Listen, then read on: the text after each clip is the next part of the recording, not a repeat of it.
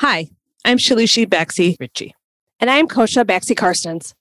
We are sisters and best friends who grew up in the middle of Illinois, two little brown girls in a heartland farming community. We were really loved. We had a lot of friends, but we never felt like we fully fit in. We started to realize that there's probably a lot of other people who felt similarly othered.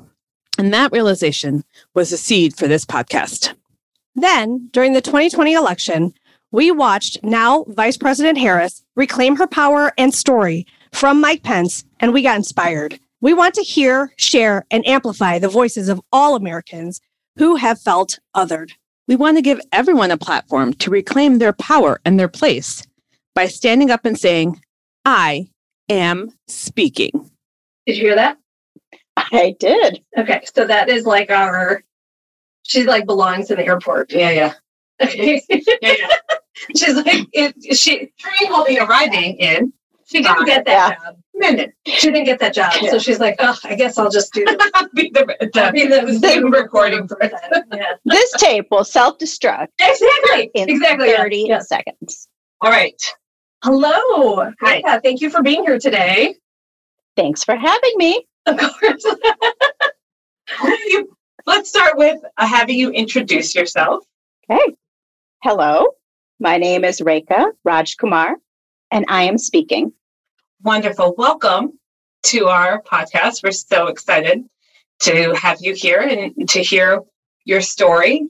And I think what's really exciting for me, and I think Kosha shares in this excitement, is that because the three of us are Indian, I'm really looking forward to sort of diving in and seeing like what's similar that our parents brought over and what's different. Mm-hmm. Um, I, was gonna, I was thinking the same thing earlier today. Like you are our first and potentially only Indian. We we went. We were very careful about not just like getting all our cousins to be yeah, on a podcast right. and having only this voice, you know, like the Indian voice. So um, we both agreed immediately, like Rekha would be awesome. Yeah. And so I'm really excited because it really was about like, you know, and we're friends. So I think yeah. that that you know is mm-hmm. is interesting because when we were talking to our siblings, yeah. we're like, well, we know everything about our siblings. Yeah. and then you go, oh my god, I did not know that. What? How did? When did that happen? You know, and I, things like that. So it's like yeah. you're you just end up learning so much more because it's a directed conversation. Yeah. So. What is the story you remember hearing from your parents or your family about their journey over to the States and what was that like for them? You know, we always talk about in our family, um, the one thing that sticks out is $8 in our pocket. You know, they were only allowed to bring $8 over. Um, and then there's a whole bunch of lore built around that. But what's what's right. the story that you were told about your parents' immigration to the states? So, I think in some ways it's unique because my dad actually came here to the states to study almost 10 years before the 1965 Immigration Naturalization Act was passed. He came here as a student in 1957, probably a good 10 to 15 years earlier than probably the parents of a lot of people in our generation. He came here, he studied, he was in the Chicago area. He came and he studied at DePaul and at the University of Illinois for his master's and his PhD. And so, even though he wasn't um, the first person to come abroad to study in his family, my grandfather had studied in England for a little bit um, before he had gone back to India. Uh, he was the first person and the only one of his siblings to come here to the States and stay. How many siblings do he have? Does he? Have? He he is one of seven.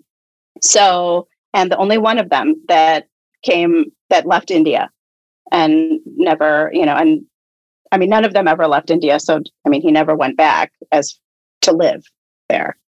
So, I think that was a little, that's also probably a little different because you definitely hear about people that come, you know, they settle here for a while and then maybe, you know, they have siblings or, you know, their parents will come. And while, I mean, while he and my mom did you know, after they got married, they did come back here and settle. And my grandmother later came to live with us for a bit. Um, none of his immediate family of his generation ever came, not even to visit. So, wow, not even to visit. not even to visit. So he would go back to visit. Yeah, he um now he does, you know, he one of his sisters does come now because uh, you know, I have I have cousins, an extended family in the area too, but you know, none of his brothers ever managed to make it here Huh. to visit him. Huh. Yeah. Wow. Yeah, that is that is really different because Mhm. usually it's that first person that serves as kind of an anchor. And Right. then uh siblings come over. Certainly that's what happened in our family with our dad who's one of six. And Mm-hmm. uh five five siblings are in the States and one is in Australia. So Then what do you know about why your dad came? So my dad came because he wanted to study here, and he thought that the education that he could get here um, would be, you know, it would it would mean a lot to him. Um, he enjoyed science a lot. You know, his PhD is in biochemistry, so he came here study. He knew he didn't want to, you know, he hadn't taken the medicine track in school in India. He took the science track, so um, he wanted to see what he could do with that. So he came here for that, and also I, I don't know whether also the fact that um, he's one of the younger siblings he's the sixth of seven so maybe that Yeah. would also have something to do with the fact that he wasn't necessarily the anchor for um, a family to come over because he was one of the younger ones Sure, and that would that would make it really different if you were if you had you know five siblings that were older than you your oldest brother or sister is probably well established in their lives right? Career. Right. Definitely. So that would that would make a difference. Our our dad is the oldest son. Not the oldest he has an older sister but certainly being the older son at the time Mhm. gave you a lot more flexibility to do what you wanted sure. instead of being you know restrained at home until you were married. Um, right. so your dad came over, studied. I'm assuming Mm-hmm. that then he went back to India to get married. He did. He went back um, to get married, but also um, the his visa uh, situation was that he, you know, he had to. He was since he was on the um, visa that required you to leave um, the U.S. for a certain number of years before you could come back to apply for a green card. Um, he left, went to India. Uh, he and my mom met and got married. And then they lived in Europe for two years before coming back to the States in Where did they live? 1968 in Geneva, Switzerland. Wow. Yeah. And what what do you know why Mm-hmm. they decided to come back to the states instead instead of just staying in Europe? he had gotten a, an offer from I bet they regret it now. Yeah, I know. Say it again. Sorry. Well, I always joke about it. No, I, I, I always joke that, you know, of all the places in the States, he chose one that the, where the weather is not conducive to being from a tropical environment, you know? Seriously. Like you couldn't you couldn't have chosen California, Hawaii, even So he Florida. got, a, he got an offer at University of Illinois Chicago. That's right. Okay. Teaching or doing research? Both, ah. actually. Yes, Well, I guess So if you teach. teach with a PhD, you have to do research as well. correct. Did your mom want to come, or was she like, "I guess I will" because you're going? I, I think she had wanted to come. She was, you know, she was ready and she was she was fine with it. You know, And that is maybe- to our parents. Yeah. Yeah. So, and they actually came when they moved to the States. They lived in Oak Park for, Wow. yeah, until I was three. You know, when I was born, I was born in Oak, you know, and came home to Oak Park after I was born. And so we, so now it come full circle, I guess. Yeah, yeah. Wow, what a what a weird little coincidence. So you Yeah. Wait, let me go back. So they got married when 1966. sixty six, and then And they, then they came back in 1968. Mhm. okay. Uh, so they they live lived in? Europe from sixty six to sixty eight, and then they moved back here in sixty eight. That's right. That's right. Okay, all right. Um, and Oak Park's a great place to live if you are working at UIC because multiple train lines that go right down into that area, so it's super easy. That Mhm. makes awesome. So then, Yeah. did your mom work when you were young, or did your mom stay home? And uh, let me take She- that back and say, Okay. did she have outside employment, or did she work by taking care of you and the home? So she did have outside employment until I was born. She worked at the university as well in an administrative role. And then once I was born, she was home with me. And she did not go back to work until about two years after my sister was born, when she Wow. took training to become a teacher. And she became an elementary school teacher, or middle school teacher, or high school teacher. She took the Montessori training and Ah. she became a Montessori teacher. And she taught Montessori for 35 years. Wow. Yeah. That's so cool. I mean, that's you don't that's one thing you typically do not hear about is first generation Indian or immigrant Indian women having a career shift after they had children, especially. Mhm. That either you go back to what you were doing or you never stopped doing what you were doing or you just stopped doing, Mhm. right? But Mhm. doing this so that's so cool. Was your mom thinking being a teacher would be a good way to be able to both have a life outside of the four walls of home, but also to be flexible and be available for children's needs when needed? I think that was maybe part of it. Um, and I have to, I mean, at first, you know, her position was just part time. So she would only work in the afternoons. So, you know, I would, I, you know, I'd get up, I'd be home, sh- you know, she'd be home with me when I got ready to go off to school. Then probably by lunchtime, she and my sister would go because my sister was, is a little bit younger than me. So she would go and they were at school in the afternoon. So I was the total 70s latchkey kid. Let myself in after school. Then she would come home by 4:30 or so. So I think part of it was that, but you know, honestly, as it is with so many immigrants, it was also financial. You know? So you can't, you know, it's even in those days, it was not easy to just be on one income. And so, you know, Yeah. especially if you want to be able to sponsor family members, Mhm. to come here. And um, you know, she had the desire for my grandmother to come and and stay with us for a bit. So I think that was probably part of it too. And I'm assuming by this point you had moved out of Oak Park. Yes, when I was three, we moved up to the northern suburbs. So then we were Was that um, for up in Highland? Park. Was it? Oh, no. No, Was that- It was no, it was um I think my parents wanted a house and they were um my father's boss at the time lived in Highland Park. He told my parents that the schools up there were really good. And so that's what they decided to do. They moved and um you know the commute became a lot longer for my dad. Sure. So, you know, with the one he would leave the car for my mom, so it was a he would Oh. you know leave by like 7:15 in the morning, take the bus to the train station, take the train, take the shuttle from the train to the campus and then repeat the Wow. whole thing in the Yeah. afternoon.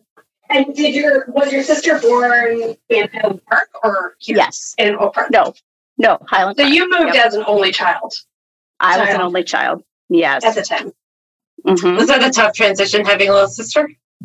It Yeah. was the most glorious thing that's ever happened to Rekha. This child, this person over here, never knew what it was like to be an only. So of course, Oh. they think it's amazing. Yeah, absolutely. well, I think I think, you know, local family legend is that I came home from school one day and I told my parents that all of my classmates had a little brother or sister and all I had was a goldfish.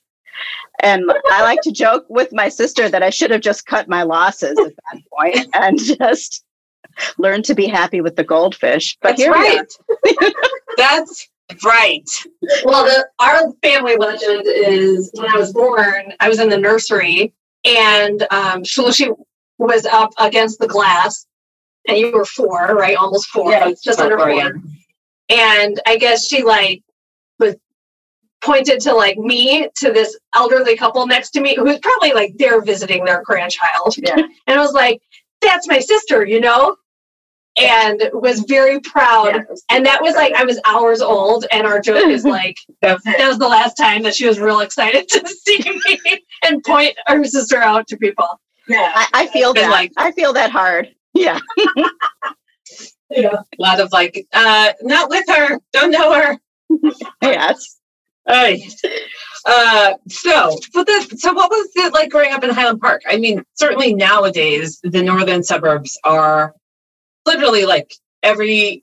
I hate to say use the word overrun. Let's, Little Indians. let's cut it out. Okay. Let's not use that word. But there was there's a huge Indian Oh. community Absolutely. in the Northern Burbs. What was it like when you were growing up there? Well, I can assure you it was not like that when I was growing up.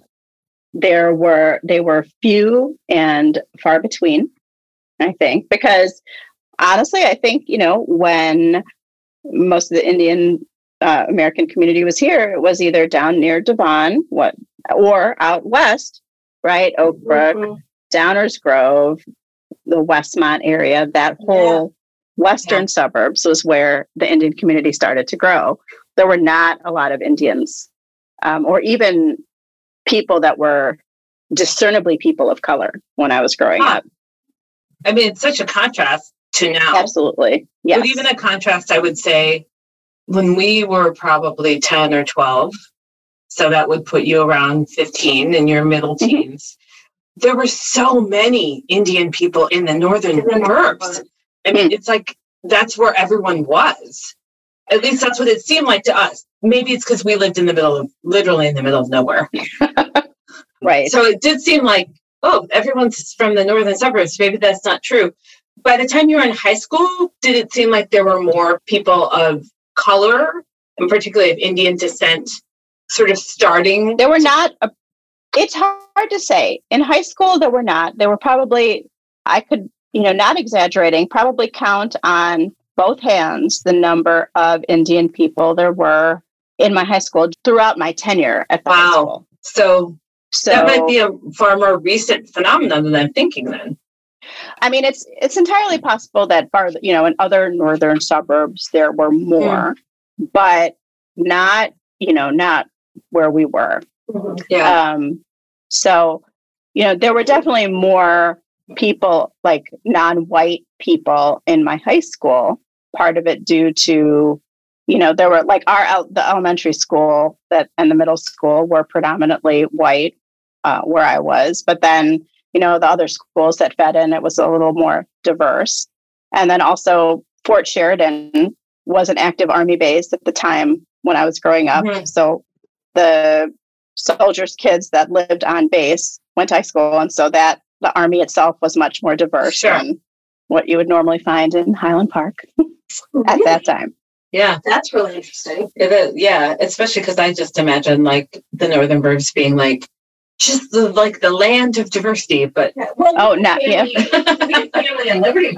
Yeah. And and we lived in Libertyville for like what a year or yeah, something. hot second, yeah. hot second. Yeah. But well, I but I guess I don't know like how hard they had to try to Yeah. to cultivate an Indian or like a, a Right. community.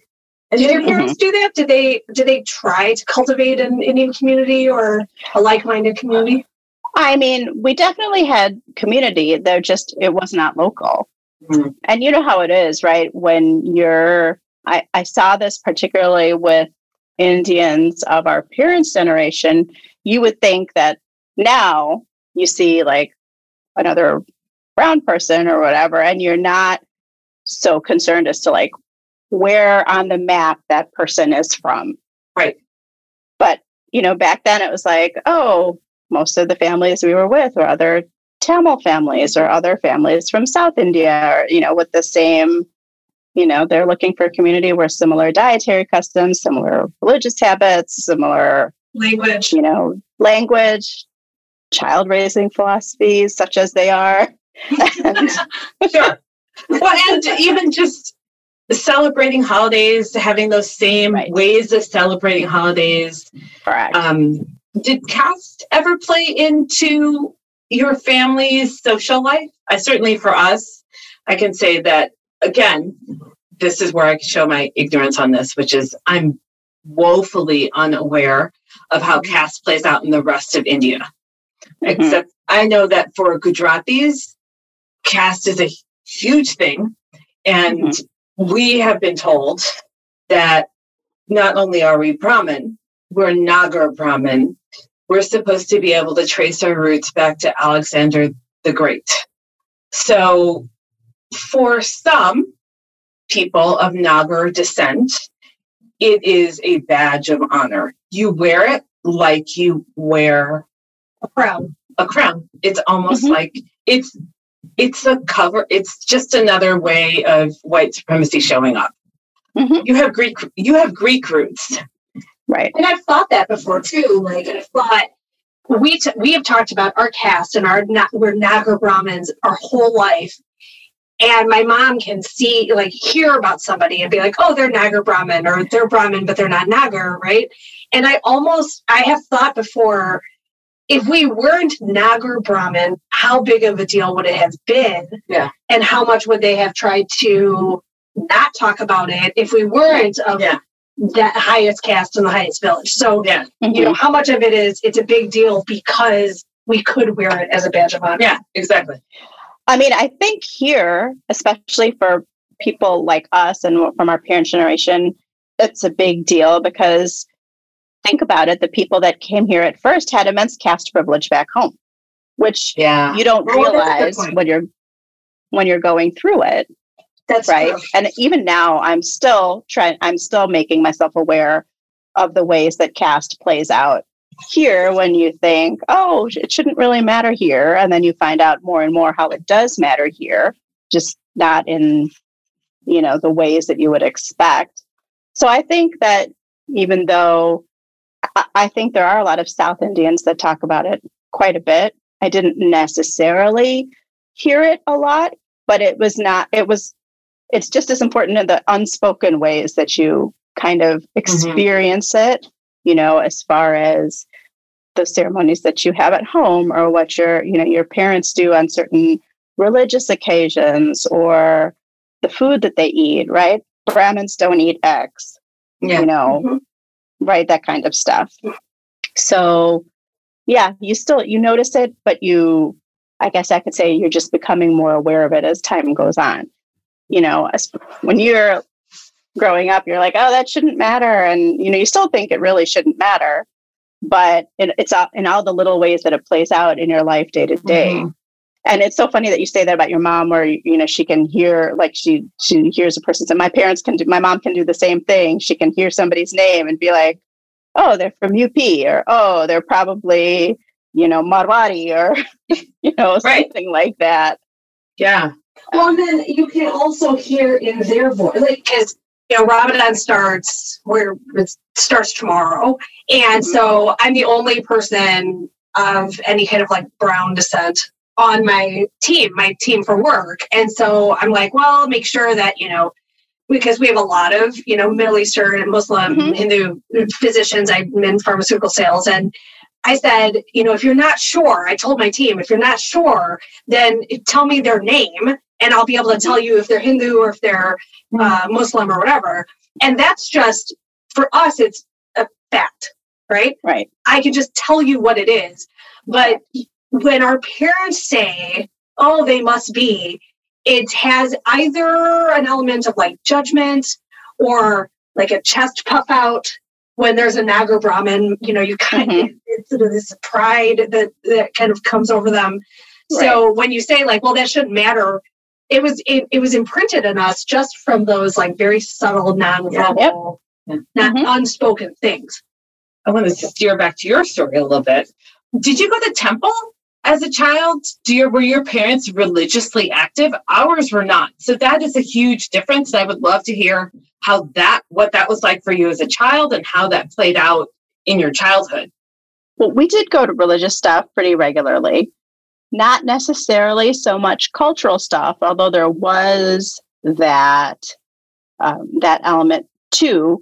But it, I think here it's so easy to conflate the cultural and the religious when it comes to India. But it's like it can be two completely different things. Like my parents are very religiously observant, but we didn't do a lot of the cultural things like with the Tamil Association or anything like that. But like, you know, yes, we would go and like do prayers for like Janmashtami or Ganesh Chaturthi or you know the big religious events, you know, or my Or- father would Yeah. For our like three listeners, can you explain what um, those are?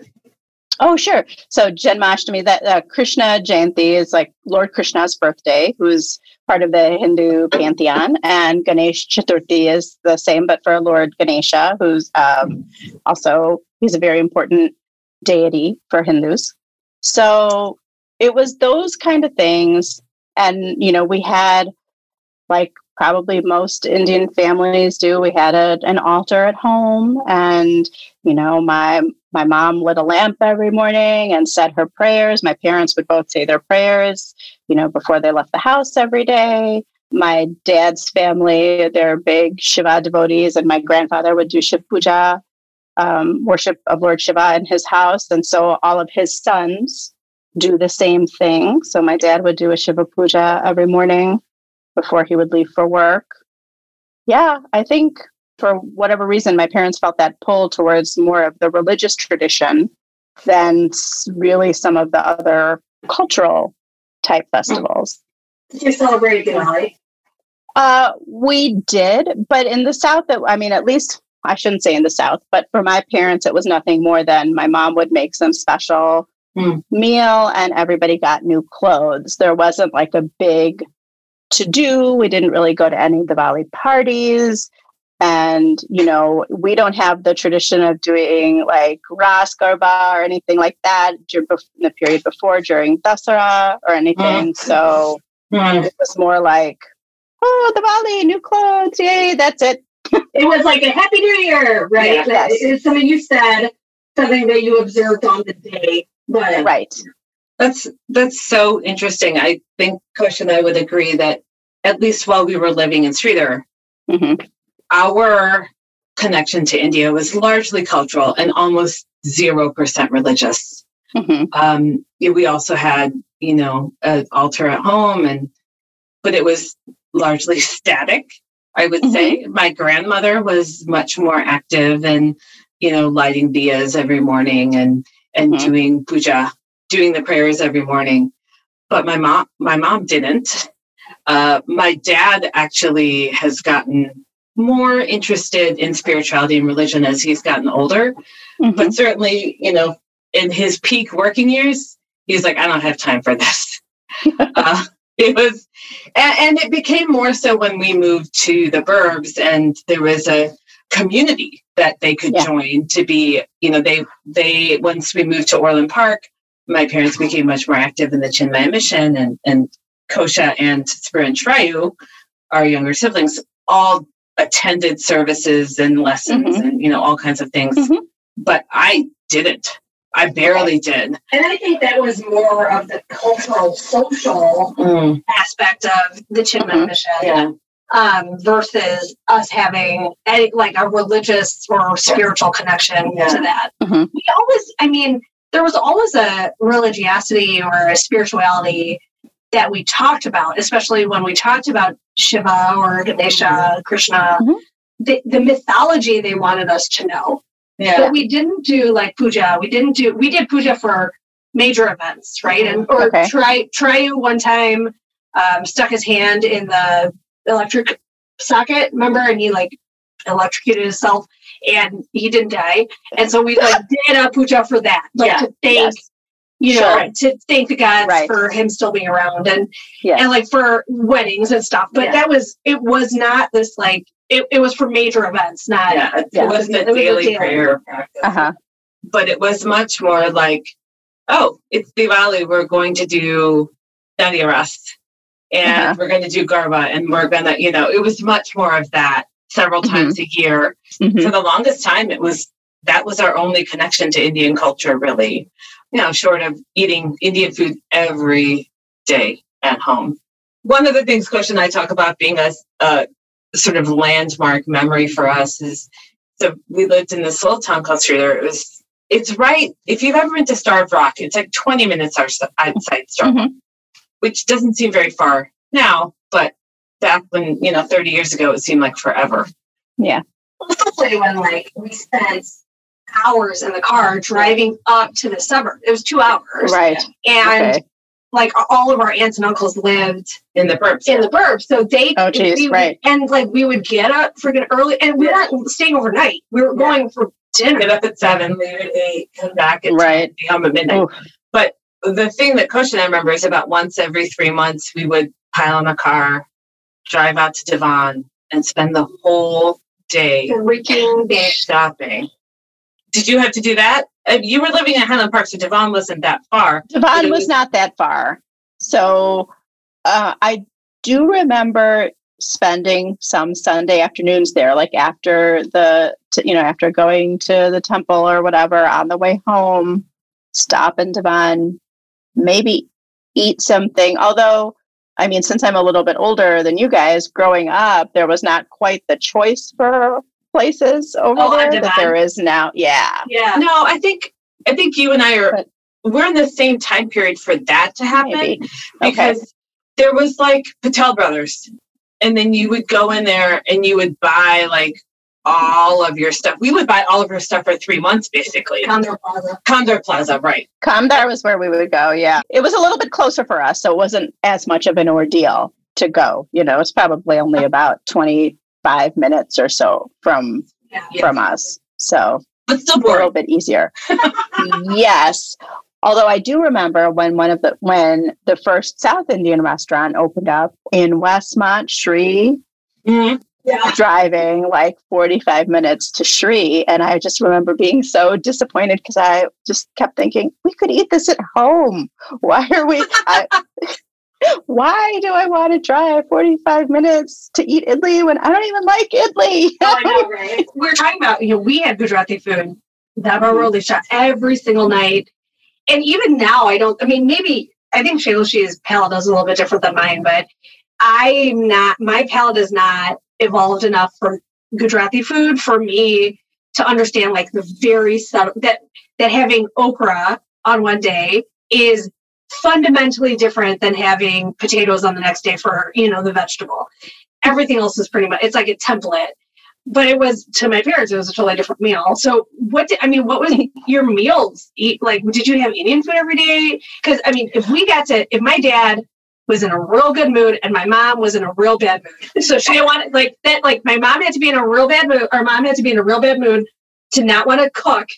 And my mom and my dad had to be in a really good mood to be like okay well spring for pizza or chinese food Yeah. That- once every Like maybe two weeks. Or th- Okay. like more like uh, three weeks. yeah Like once a month, basically. So like it was it was you had to like recognize the perfect moment to ask Yeah. for it. So was what was your mealtime growing up?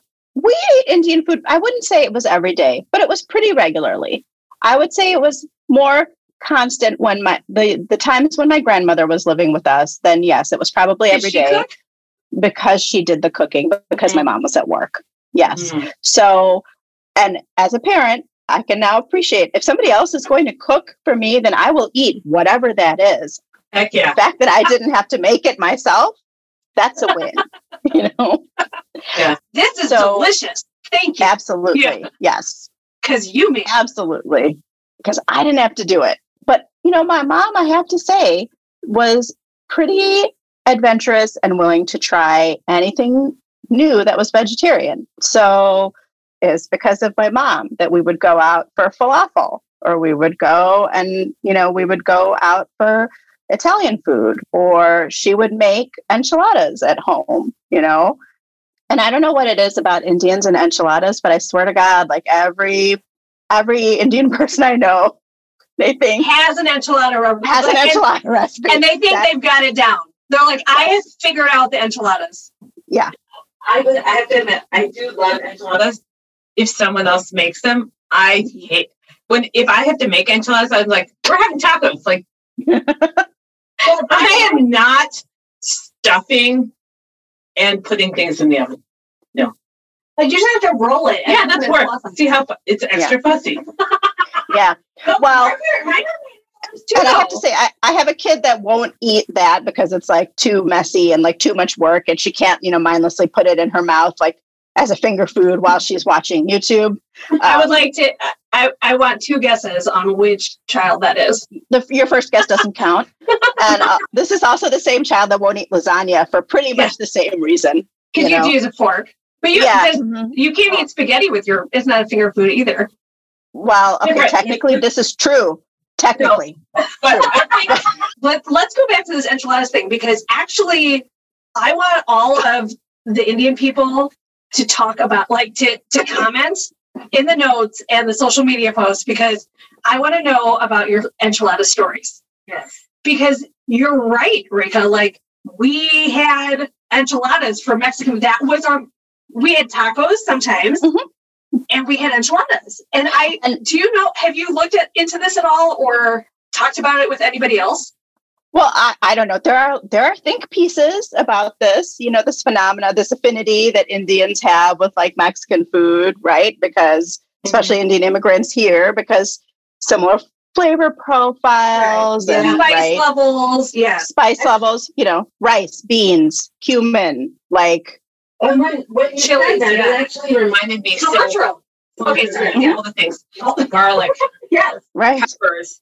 It actually reminded me. So there is a person I follow on Twitter who I totally think we should get on for another season, a different season. His name is Shivam Bhatt.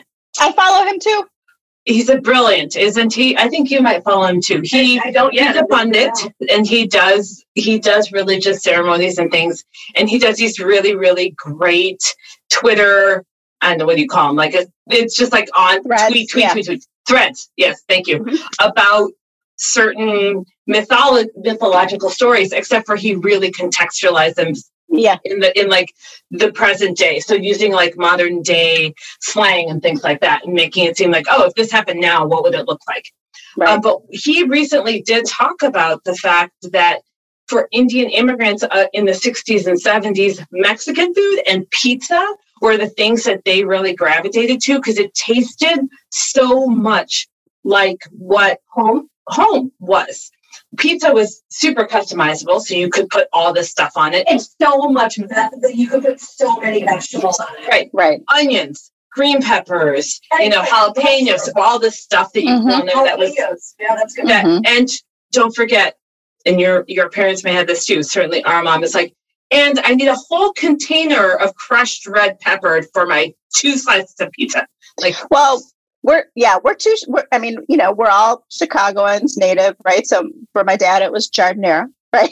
so but spicy It's spicy. yes, hmm right Yep. so like you could amp you could amp up the spice level and you could make it vegetarian also the same with Absolutely. Yep. mexican Also, Yes. we have like our we have a family friend who they were very close to um, who cannot handle spice at all. Like pepper is spicy for him, and he is like the butt of jokes.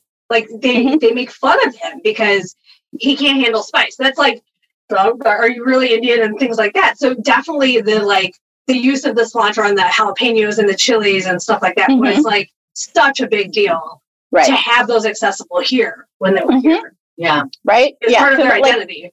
yeah. So I mean, my mom, you know, would cook all of those things. Like she she had no issue with trying to make all of those at home. You know, I mean, even soup or you know minestrone soup and garlic bread and what about your partner Yeah. um, well, he grew up eating Indian food every day, uh, very typical South Indian food every day. But he and his siblings have since developed like they they went the other way, like where now they even though they enjoy Indian food, they all can cook a wide variety of Hmm. different types of food. Um, your parents are both vegetarian. my parents are both vegetarians. My in-laws are both vegetarians. Yeah. Are, are they all still with us? Yes. Okay. Okay. Because uh, our parents, they kind of went opposite, right, Chelsea? Like, my mom was vegetarian, and now she will eat some fish, shrimp, sometimes chicken. It really depends. She get pushed If she's pushed, if like the doctor's like, you need more protein. And then my dad used to eat everything except beef. yeah And now he Mhm. is eating much more vegetarian on his own, Mhm. like his own preferences. I mean, I, I will say that my, you know, when my dad first came to this country, it was he was not he had to abandon being a vegetarian for a long time in the 1950s. You know, that's that stuff Yeah. was not vegetarian food was not as easy to come by in the. What do you want do you want spaghetti or do you want bean tacos or bean burritos Right. Like pizza. I mean, it was Yeah. very few options Yeah. so. And how about your kids? So you have two girls. Mm-hmm. They're And- pretty flexible. They uh, they will eat. I have one that enjoys meat much more than the other. Mm. You know, I have one that would be totally happy to be a vegetarian with an occasional foray into fish, and the other one will Is eat. that number one? yes. I Yeah. thought so. hmm I thought My my peacemaker. Then the other one is like, bring on the bacon. yeah, yeah, yeah. Your peacemaker's like, let's not hurt anything. Like that child might be a fruitarian, actually. Like we should only eat the things that fall. Yes, right, and not just a exactly. Yes. fruitarian, but the ones that like it has to. No, you can't pick Naturally, It off the yes, you can't Yeah, pick it. yes, yeah. yeah. Let's The just put one- nets under trees and see what falls to the ground. and ask them. And the other one's like, apple. and the other one's like, I want to hunt it myself That's right. and have it look me in the eye and know that I was the one that killed it. And then it will taste good. Absolutely. I Which I can only yeah. say that because I'm like, I can feel you the know, energy. but I'm like, know. Oh yeah, yeah, yeah. absolutely. If I'm taking you down, I want you to know it was me. Mhm, It was me. It- she's like she's like the Game of Thrones woman. Yeah. Tell him it was me. Let's just put it out there that your two number one kids are like best friends. Oh yeah. Mhm, So really, you and Rekha know each other because of Because of your our children, kids. uh, because of your your daughter or your Mhm. your children. Your Because first I will also admit that Rick is like 100% what saved me the first year. Right, but I'm saying like you know year. her because Yeah. No, but that, like. The fact that kid one and kid one Yeah. were friends Yeah. and that, that I was, was able to sort of like forge a friendship through our children. and then I It's been awesome. And then there are a couple of friends where I'm like, oh, I'm really good friends with this person. And I was talking to this person, and she's like, you know, they were my friend. And I was like, no, I know. I know. And then one time I go, I go, oh, you know, I was talking about Greg, and I go, he's our friend. And Shayla, she was like, no, he's my he's friend. my friend. and then you became friends with him years after. And so I was someone I went to college with. Oh my god. right, Little sisters ruin everything, man. Little So, so sisters. uh, you know, I gotta say, it's probably my fault because I introduced them. So he came to visit two years ago, Mhm. the fall right before the pandemic, and then we went out to dinner. I invited Kosha. Then we went and hung I out. did know him from Yeah, I mean, just like Mhm. around. Yeah. Right. Um, but then then we went back and hung out at Kosha's place, and then they just bonded. But I also will say I've learned a lot about myself, and one of the things I like. A lot of people have this whole like I don't like the streams to cross. Like I don't like my different pools of people to come together. You. I- like people have FOMO. Like I have FOMO. I love it when my different groups of friends come together because I really enjoy my friends being friends with my other friends. Mhm. Because Well, that is what happened with me and Rekha too. Like, I met you and I was like, I love her. And then, then there was something during the pandemic because we were outside at Shayla's house and we both live like Yeah. kind of close. And Shayla was saying, "Oh, why don't you come over for some for some wine? We'll put the fire on and stuff, the fire pit." And she goes, "I'm going to invite Rekha," and I was like, "That's a great idea." and then, I because I was like fangirling on you like so hard, like she's so cool and she's funny and she's an introvert, but you could tell like she likes like small groups of people. And then I became like better friends with you, and I would text you on your own, on my own. And she was she's like, you know, you can like make your own friends too. And I was like, Ah. it's so hard. I know. really- You make really good friends, and then I can just like get to know them when you've already done the application process. Kosha's the friend that you go to a restaurant with and she eats half of your meal because it's so much better than what you ordered. You, I- she ordered okay. for herself. Yeah. Also, do you know what's hilarious is if I get a meal at a restaurant and so, the person I'm with also gets fries with their meal, like we both have fries, I have to try that person's fries because I'm like, I have to. I have to see if yours are better. I, I have done that to Brian. I've done that to Bats. I've done that to everybody. And I do, I graze on other people's. Okay. Okay, grazing on people's food is one thing. They're probably cooked in the same No, I freaking. No, I, basket. I understand that it's a hundred percent not a reasonable It's- thing. It's just your own thing. It's my own thing. Mm. Okay, all right. Mhm. It's like this. I have to. I taste it, and Brian's like, "Do you want more fries?" And I was like, "No, I really just want to see if yours are better than mine." And I just like truly you know that how stupid it is. It's completely not relevant at all. what we're talking about. But it is. It's just me being stupid. Okay. Okay, let's go back. I don't know if I can pick up the thread. I'm so Oh my gosh, that is too funny. That thread has unraveled and it's gone. Like we don't even know where we are anymore. Okay, the whole idea of this podcast was to like find connecting threads, and now we, I have taken, I've taken those Navily scissors and just cut through all of the threads. Right. Nice. But then it's also like now everything's so, no, it's empty. It's such a tangled. Oh my gosh. It's like a big ball of Exactly. Thread. That's also been like chopped up by novelty scissors. So it's like just a big mess. All right. and the cat's playing with it.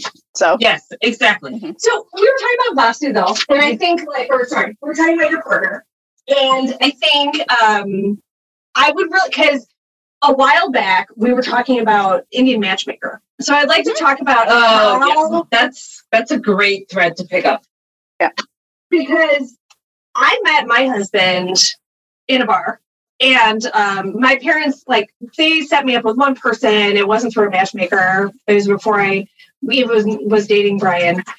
So, can you talk about how you met your partner? Yeah. Uh, so it was, I guess, the best way to describe it is an arranged introduction. As far as his family had lived in the Chicago area for a number of years, actually knew my family because they moved in a similar social circle.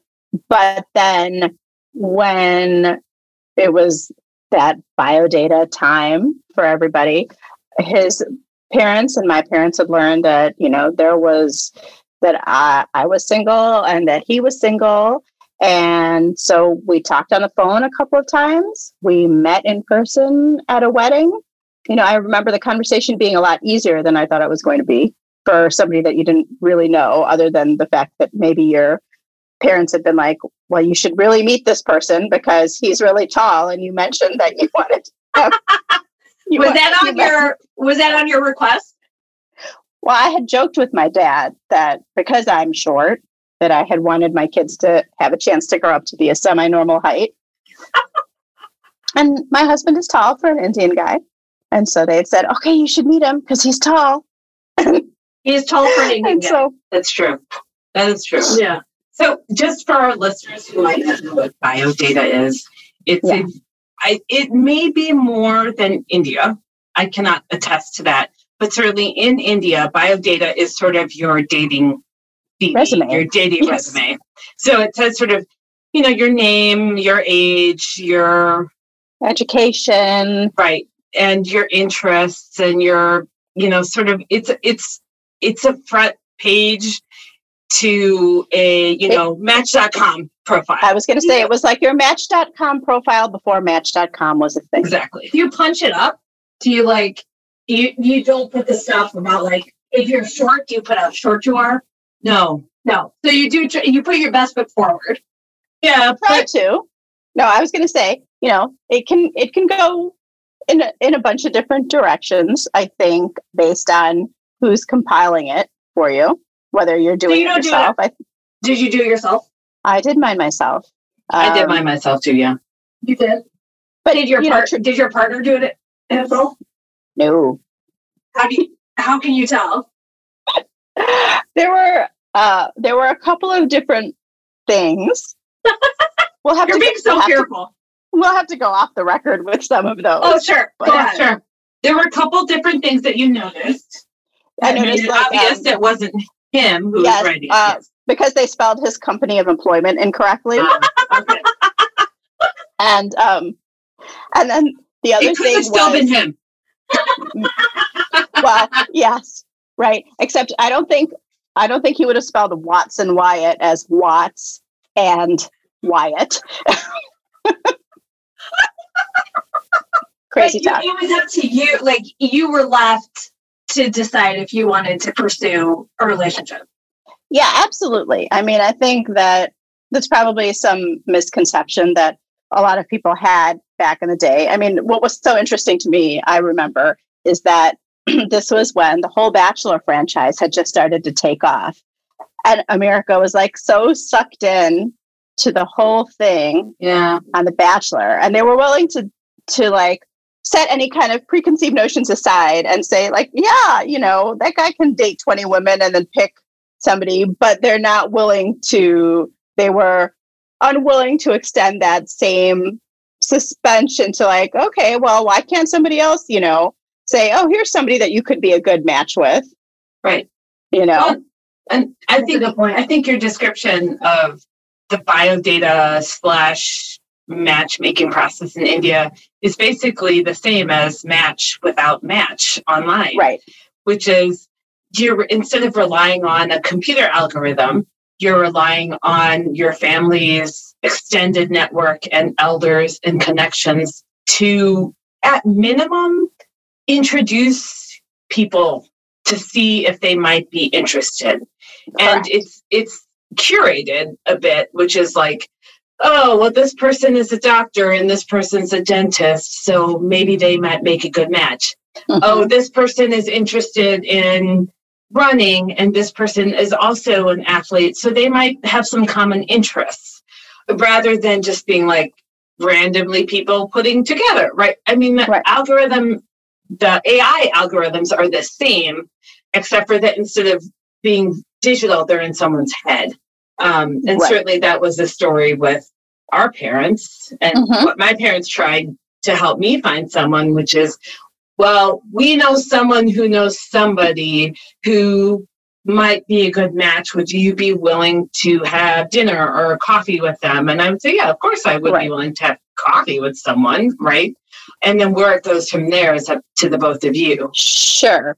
But I would also say, and I guess that the things that make that a benefit can also make it a drawback because oh you know well why didn't you want to meet such and such uncle's son you know? Yeah. or if you did meet and then you decided that things weren't working out well you know why how are we going to be able to talk to them anymore? How can we that kind of thing it's yeah. like the double-edged sword of that whole thing. Sure.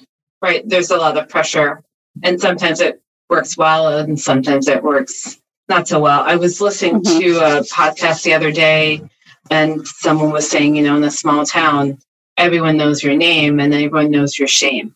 Mm-hmm. Um, and, mm-hmm. and that's it's sort of echoing that, which is, you know, in a small community, everyone knows who you are, which has a lot of advantages, and everyone knows who you are. So anything that goes wrong everyone knows about it, which has yep. huge disadvantages, obviously. Right. You know, you can't blend into the background. You walk down the street and like everyone's gonna be like, oh, psh, psh, psh, on that person, as opposed right. to be like in the middle of Chicago, like you walk down the street and like no one looks at you twice. No one right. even looks at you really because you're just like you're just one of a hundred thousand other people I'm mm-hmm. going to see today. Yeah, absolutely. So how how different was your partner's upbringing than yours? And then when you found that when you got married, did mm-hmm. they blend? Did they? Yeah. yeah. How easy was it to blend? I'm not. I would say I wouldn't ask you to talk about your partner's upbringing. That's for him to tell one. No, but I mean, like, how different was yeah. it? I mean, I think it was similar in many ways, right? I mean, he he had you know siblings they you know his parents had a similar type of immigration story where his dad came here for studies but you know he had actually been born in india and came here as a child.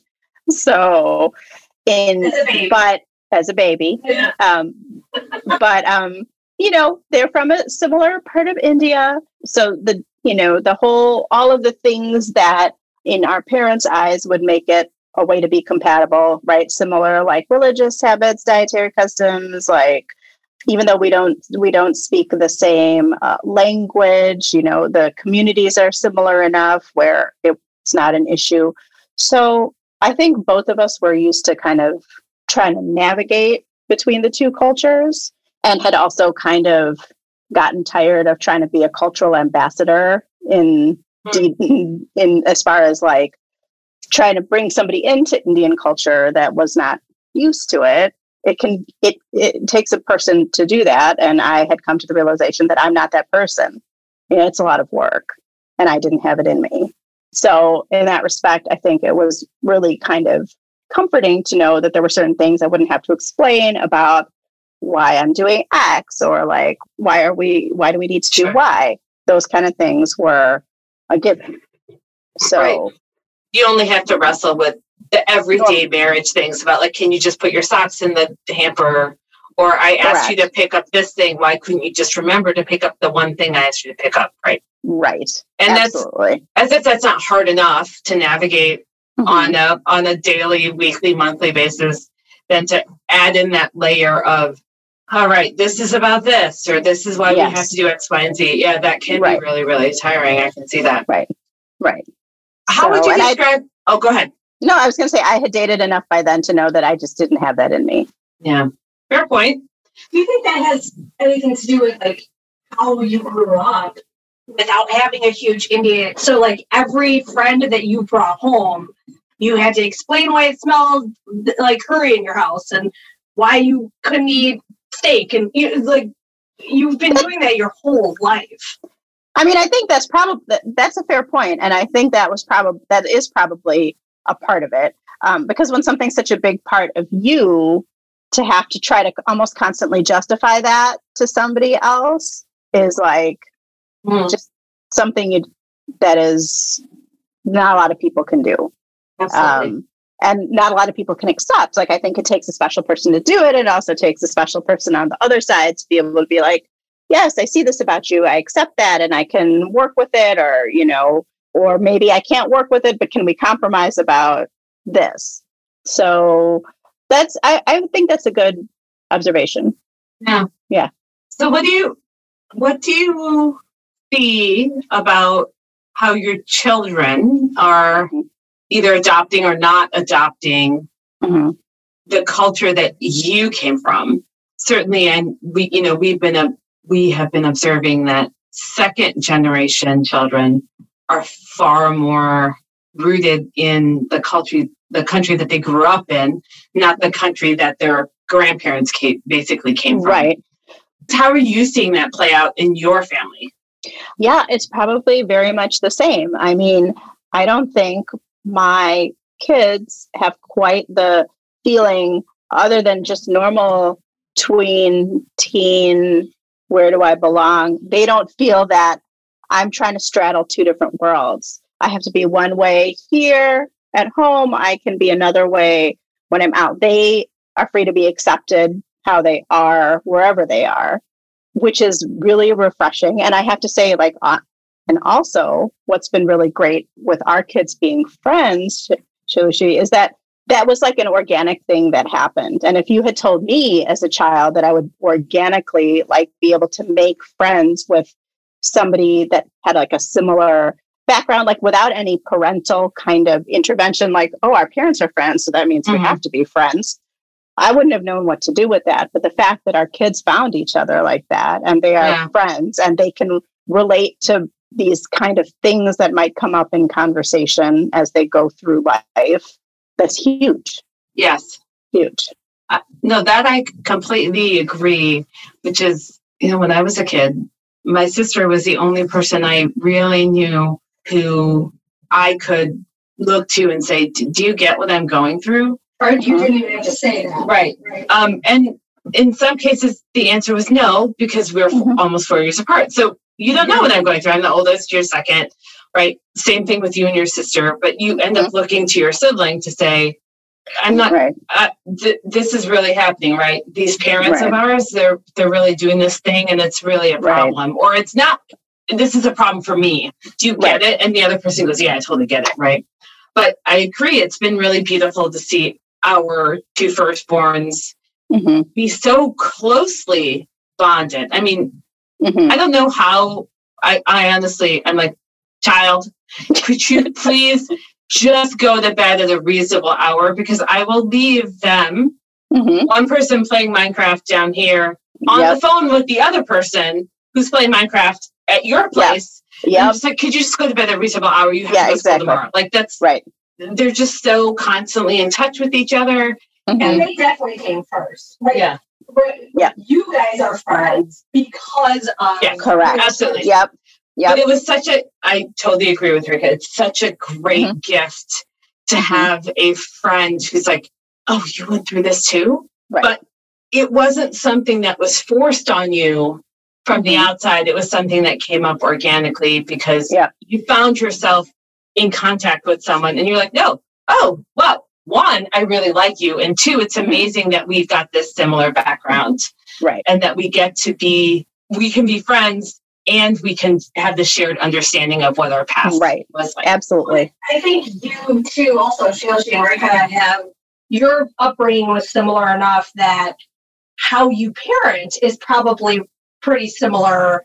And so they don't have to justify, well, I have to go home. Like I remember I was Mhm. babysitting Shayla, she has two kids, and number one was coming over to your house Yep.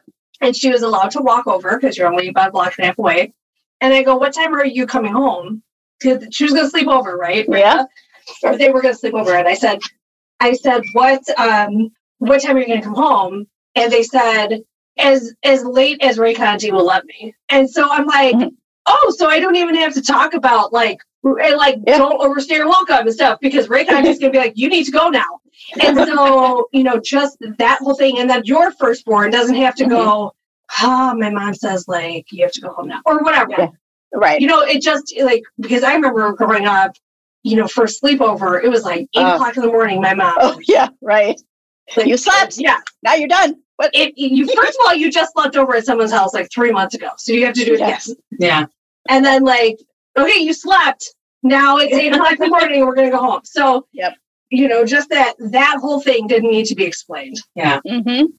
So I think this is a good time to ask what are those words from your like your parents Mm-hmm. and and in your like your parents' language and Mhm. also your partner's language that have become part of your family dialect, your family language that your kids know, but like everyone, maybe other people be like, huh? I think off the top of my head, I think the biggest one is pora. Pora means in Tamil. I don't actually know if it's in Kannada also, but Porta, uh, it means like, go on, get out of here. And Ah. you know, you can say it when you're like super frustrated with somebody, or when they're teasing. You know, when and when your kid sasses you back, you know, pora, you know, Yeah. like that. So, and now the kids know to say it when I say something that they think is totally like not not Yeah. cool. but Side parts and skinny jeans. Yeah. yeah, yeah, exactly. Oh, kind of like go on, get like, yeah. yes. hmm Get over yourself. kind of yeah. Interesting. fascinating. Yeah. And you use So- it appropriately, like you use it where it's supposed to be used. I, I mean, I think I do, but Mhm. um, my, my parents might tell you differently. So I don't know. Yeah. Well, but I don't know. That's probably the that's the one that comes to mind off the top of my head. But I mean, I have to say that you know one of the big regrets I have is that I don't speak more Tamil. I can understand it fairly well, at least at a conversational level. I don't think I could sit down and watch a whole Tamil movie, but it daily conversation, you know, with when if I'm listening to my parents or I can follow along, but yeah. I can't speak it for crap. I mean, I, I could say I would speak it like a three year old, but then that's insulting to actual three year olds. So, Well, it is, it is interesting, you know, and this is again another question I'm curious to hear from other people that we're going to talk Mhm. to is that firstborn, first generation kids often talk about having more language in their parents' native language than Mhm. other children. mhm, But also, there's this thread within that sort of vein of it's very limited mhm. um, I can't read it, I can't write it, and I have conversational skills. Yeah. like I can I can talk to my grandmother, but I certainly cannot give a lecture. You can get yourself to the hospital. Right? right. Uh, you don't know what to say when you're at the hospital. yeah, right. Right. I know how to get to a place, but then like then that's it. Yeah. I could maybe, maybe ask for the bathroom, order food, that kind of thing. But I Right. probably know at this point, I probably know way more Spanish than I do any of my, you know, my heritage language. It's a So, conversation for another day. How do you learn that much Spanish? But that's a whole nother conversation. Um, Yeah, and did your parents want you to learn? Like, was that something that you kind of pushed back against, or were, did they not Sure. really care because your community wasn't there? Well, I think it's both. I, I think, you know, my parents used to make cassette tapes, right, to send to family back home of conversations that they would have with me. And I think, you know, at some point I remember listening to one of those tapes and I was speaking as a two or three year old, I was speaking pretty fluent Tamil at that point. But then I think I was probably also pretty resistant once I started going to school and my parents didn't necessarily force it they might have tried but you know I, I definitely had friends where you know if they would talk you know their parents would talk to them in their language they were required to answer back in that same language my parents didn't make me, I would talk, I would answer them in English. And I think after a while, it, they might have probably just gave up. And, you know, you understand how exhausting it is. I mean, Oh, yeah. I can't even get my kids in one language to pick up their socks off the floor. And you're trying to tell me I need, you know, You're trying Right. to get them to eat enchiladas. Yeah. exactly. That's true. And I think, you know, my parents also say the same, which is, you know, by the time I was two or three, before I started any preschool, I was very fluent in Gujarati. And then, you know, once I started preschool, it changed Right. um, because the vast majority of my language was in English. You know, I was, yes. you don't get to speak your home language in preschool when they're teaching it in English. And then so my conversational Gujarati was limited to my parents and my aunts and uncles and my grandparents. And that slowly faded over time Mhm. as more as more schooling Yeah. and additional children who were also being schooled in English. Mhm. Speaking English. Right. Yeah. So the other thing was too i mean you know I, I think there are a lot of families that were able to go back and visit much more often than we were and spend summers in india and we were never really able to do that just with the way things were you know when i went to india for the first time when i was two to see family we didn't go back again until i was 10 wow. so you know when you have such a big gap and so it's not like i could spend you know we didn't have the chance to spend summers with our aunts and uncles or cousins or whatever picking up any of the language and even when my grandmother was living with us even though my parents would speak to her in tamil and they would have their conversations in tamil she spoke reasonably good english so Yeah. she and i would talk in english Yeah. Yeah, that that does echo sort of our family. Mhm. Yeah, we did go back certainly for a while, you know, when between the ages of me being say 2 and 12, we went back every other year. hmm Um Actually, between me being zero and me being 13, so you were 16, 17. I don't think I went back that last time I've been in IMSA. So No, we did. It was at Christmas. Oh yeah, the one year where I was like, I don't want to go. Yeah. yeah. Um But we went back, yeah. Yeah, we went we went back every other year, every 3 Mhm. like there were you know two or three years. My dad's mom did live with us for Mhm. for a, quite a number of years, less so at the beginning, and then more often as she got older. And at the end, she was like almost living exclusively with my parents. But it was much the same, which is you know there's a point when you just stop accumulating the language that you don't need to speak right um, and you're not being forced to learn it. You're not like needing to keep your language skills sharp, and so you just kind of Right. stop speaking it. And especially when you can get by with English. right The one person in you know my parents' ex- general extended network was my mom's mom, who does not Mhm. speak very much English, is hilarious, as Kosha can attest to. Um, Mhm. Speaks enough English to be conversational, but certainly is much more comfortable in Gujarati.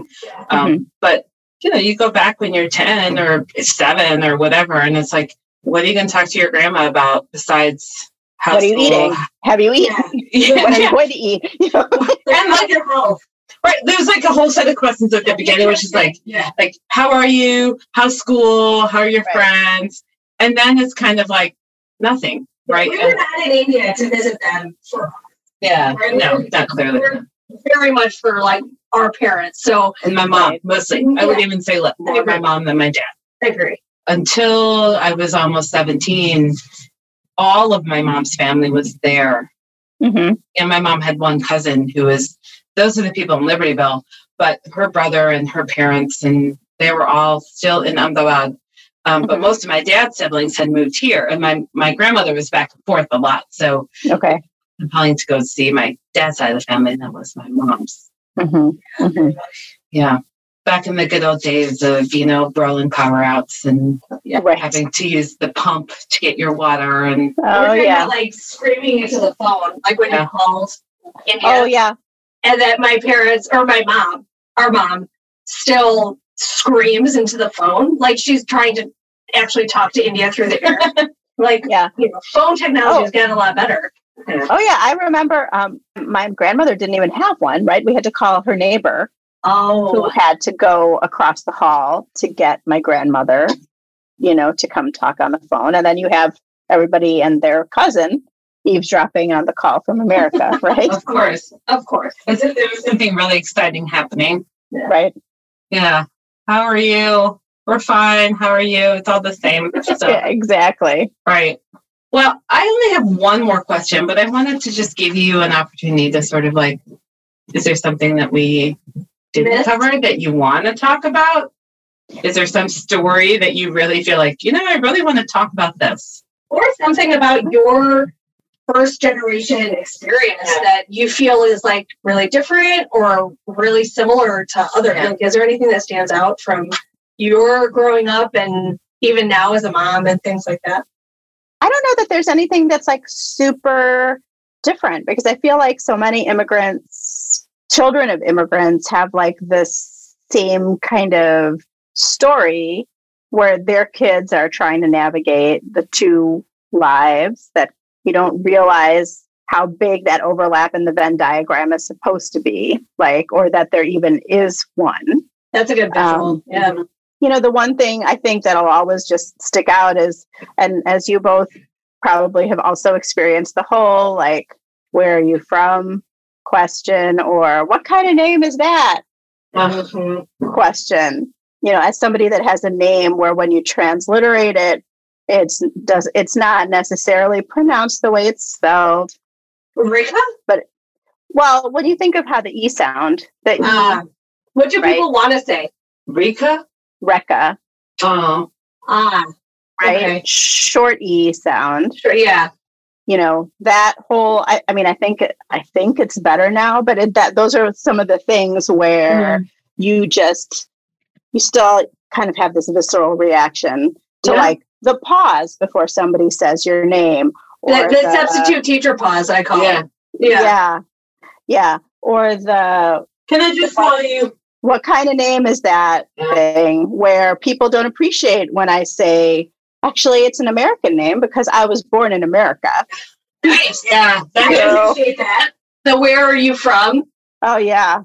I mean, I Yeah. always think of that scene in Parks and Rec where Amy Poehler is Oh. asking, we're talking to Aziz. I'm sorry about that, right? I'm from South Carolina. And mother's but your parents moved from and then and goes, yeah, North Carolina. and before that, you were in my mother's uterus. You know that. And, I do. I love that scene so much, and it's so telling of the kinds of things that immigrants yeah. who don't look like they fit in, right? So one of our And I- podcasts is going to be with a friend Yeah. of mine whose family came from Poland, and some of the more personal things we will hear about mhm. are similar, but to the outside world, it's not at all the same. You could Right. blend. Yeah. You could blend. Correct. And I have to say that when I hear the "Where are you from?" question from from people where maybe English isn't their first language, I, I feel like I'm much more forgiving of that question when it comes from people like that because the subtext to me is like, "Tell me why you and I are the same." Sure. That's really that's a good Whereas with a Yeah. with like a native English speaker, I feel like the subtext is, "Tell me why you're different." That's, That's- you know, I never really put it together that way, but I think you're absolutely, that's exactly how it feels. Tell me why I Yeah, should so- accept you. Right. Give me the terms of your, tell me why you, it's okay for you to be here. hmm Um, as opposed to, you're right, from other people from who clearly look not white. Well, we have yeah someone you know, she- she's friend from Poland, and I have a friend from the Netherlands, and their first generation experience with their immigrant parents came from within the home, Mhm. and we, uh, you know, people who are brown or black or or Asian, like just that you look different than the hegemony. It's like not only do we have to deal with from within the home, but then you go outside Right. and you have to justify everything also Right. um, and that that's a totally different world to navigate Mhm. um, and then as you have said a couple of times is balancing the two cultures Yeah. and the, Mhm. the code switch that you know you guys are doing an amazing job with your firstborns uh, in like not forcing them to code switch but i definitely did the code switching because we went to catholic school for years i went to catholic school for eight years so that code switch had to happen, you know,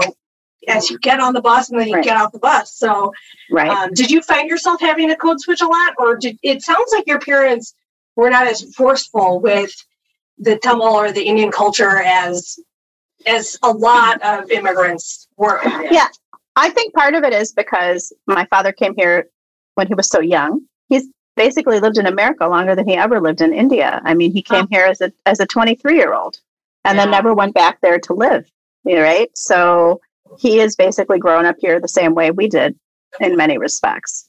So it was maybe not as bad, but there was still definitely like the whole feeling of, you know, like I said, not, you know, you're like one of the only non white people in your school or in your community or whatever. Definitely the only one with a name that nobody can pronounce right away. And I don't even know where I was going with that. So never, I'm just like, I Right. No, I have a I have a follow up question. I think that will pull it all together in a really sort of maybe eloquent way. I don't know. I don't know if it's eloquent, but certainly it'll pull it all together. So thinking about names and thinking about the difference between our generation of, of Mhm. you know first generation kids and our children and both of our kids have Indian names. Our first generation, our firstborn kids have Indian names, Mhm. and I don't hear, at least mine, talking about how people butcher their name Mhm. or don't know how to say it or deliberately mispronounce it or do the can I call you? right there's there's a great deal of respect for either how do you say that or people know how to say it I I think, uh, well, so that's great. But both of my kids still get their names mispronounced Really? regular. Um, yeah, but they are not at all hesitant to correct and to teach, right? Whereas you kind of, I, I always felt like I don't want to stir the pot. I don't want to cause Mhm. trouble. I don't want to like correct the teacher or like or whatever, yeah right? They're Yeah. just like, no, that's not how you say it. This is how you say it. The long E, right? well and to be fair perhaps my firstborn also gets that i don't hear it but what i definitely get is yeah no people know how to say it which Mhm. may be because of teaching moments or maybe because people are more aware but there's definitely a sense of like on their end i deserve to have my name pronounced correctly Right. and on the other person's end there's a seems to be a res- more respect for pronouncing names correctly Mhm. and recognizing that like you can't just be like can i call you blah blah right i got a lot of like well can i just call you sally Right. Yeah, no. So, so off, this is probably off the record just because I don't know who will be hearing it. But like, so my dad's name, right? Raj. My mom worked, like, my mom was a teacher. She had a classroom assistant for like 10 years, who for the entire 10 years thought my dad's name was Roger. And my mom never corrected her. Uh huh. Didn't feel like she could correct her, even though I'm Mhm. like, she wor- like, part of me was like, I kind of get that, but then part of me was like, how dumb do you think she feels? Like, if she know that she said his name wrong yeah and that you didn't even bother to tell me it was wrong so given that like our generation is the straddling generation and Mhm. that the younger you know our kids are doing less straddling but seem to be comfortable with the aspects of indian culture that they have right Mhm. like it's certainly i don't expect my kids to be like like living up to some ideal that i have Right. in my head of what an indian child should look like Right. but I do want them to have parts of the culture that I grew up with that Mhm. I want them to also appreciate. What do you hope that your kids pass on to their kids should that happen from the culture that was passed down to you? Mhm. And what are you like, you know what, if you don't do this, that's fine. Let it go. And I hope no one ever knows about it ever again. yeah. so, you know, some of the things like and we we touched on this a little bit, right? This the things that you really like can also be the things that you just wish were not an issue. Right? Like I love like the whole community base, like how really like my parents built a community for us where people just constantly show up for each other, right? Without even being asked, like, oh, you're having surgery. Let me drop off some sambar and rice for you. Or, you know, oh, they're out of town. You know, let me help. Let me drive you to the doctor if, you know, you can't drive yourself or whatever. And, and I would like to try to build that same kind of community for my kids. But then I also don't want the, oh, so so and so auntie saw you talking to a boy, you know, Right. and Yeah. you that know, community also can be it's a vice and a virtue. Yeah. Correct. Mostly a virtue, but those moments that it's a vice become hard. Yeah. right. So you know, I, I would love it if they could, if we could help them develop a community like that, and if I could show my kids that you show up. This is how you show up for your friends, and and also you know some respect of the religious um, observances. Not necessarily that they have to do everything, but an understanding of where they come from and why we do certain things. Because I also think that sometimes our parents just did them without necessarily knowing why they were doing them, and then when you would ask, they'd be like, you know, like just Yeah. just do it. Like this is just what we do, right? But some Because I said of- so. Mhm. Right. Some understanding of why certain things are the way they are, or where those things come from. You know, so I'm starting to do some of my own research and some of that, and maybe I might put a twist on some stories that maybe Right. the other generations don't appreciate, older generations may not appreciate. Is there anything else that you'd like to share with us that we talked about as sort of a closeout? I mean, literally, we could go on for another four hours to talk about whatever. Yeah. Yeah. I can't think of anything right now. I think this has been a great opportunity, and thanks for giving it to me. Of course. Thank you so much. It's been a joy. It really has been a joy. I think one of the things Kosha and I, I maybe I feel this like I really deeply feel this, but so far we've talked to people who I know. So that might be part, like who I think of as my friends. So that might be part of it, which is I'm just like, I didn't know that about you. Oh, that's amazing. Right. You just, in the conversation, you Mhm. learn so many things about the other person that you wouldn't normally talk about that in your day to day, like, Right. Oh, my kid Yeah, did we this, or like, to- Right. Yeah, we were talking to our sibling, yeah, right. and you know, we had a great conversation. We had to cut it off. Just, I, I have a feeling we're going to cut off. Have to cut off everybody because, like, again, everyone's stories are so interesting. But we had to like stop, and then my brother goes, um, "We should do this again. You know, whether it's for the podcast or not." And I was like, "That's the thing is because it's for this podcast. It's like this directed conversation." But what really affected me was the part where you said, when like if a brown person comes up to you and says like oh where are you from they're trying to make you feel the same how can Right. we connect yeah, Yep. how are we similar how are we Yep. the same and then when like a someone from the hegemony comes up and says where are you from it it's it's othering you which is Yeah. really what we're talking about is Right. you know othered americans and and how those othered americans have formed their own communities and so i Mhm. mean just in that example i thought it was i thought it was brilliant It i think was. i'm gonna, I'm gonna use it yeah. when i'm trying to explain you know and so thank you so much we hope to have you back on and uh, we really appreciate your time Yeah. and your vulnerability and just like opening up and and you know and telling your story it's fascinating it really is Thank Thanks. you. Thank you guys. This was a great idea. I love I love that you guys are doing this.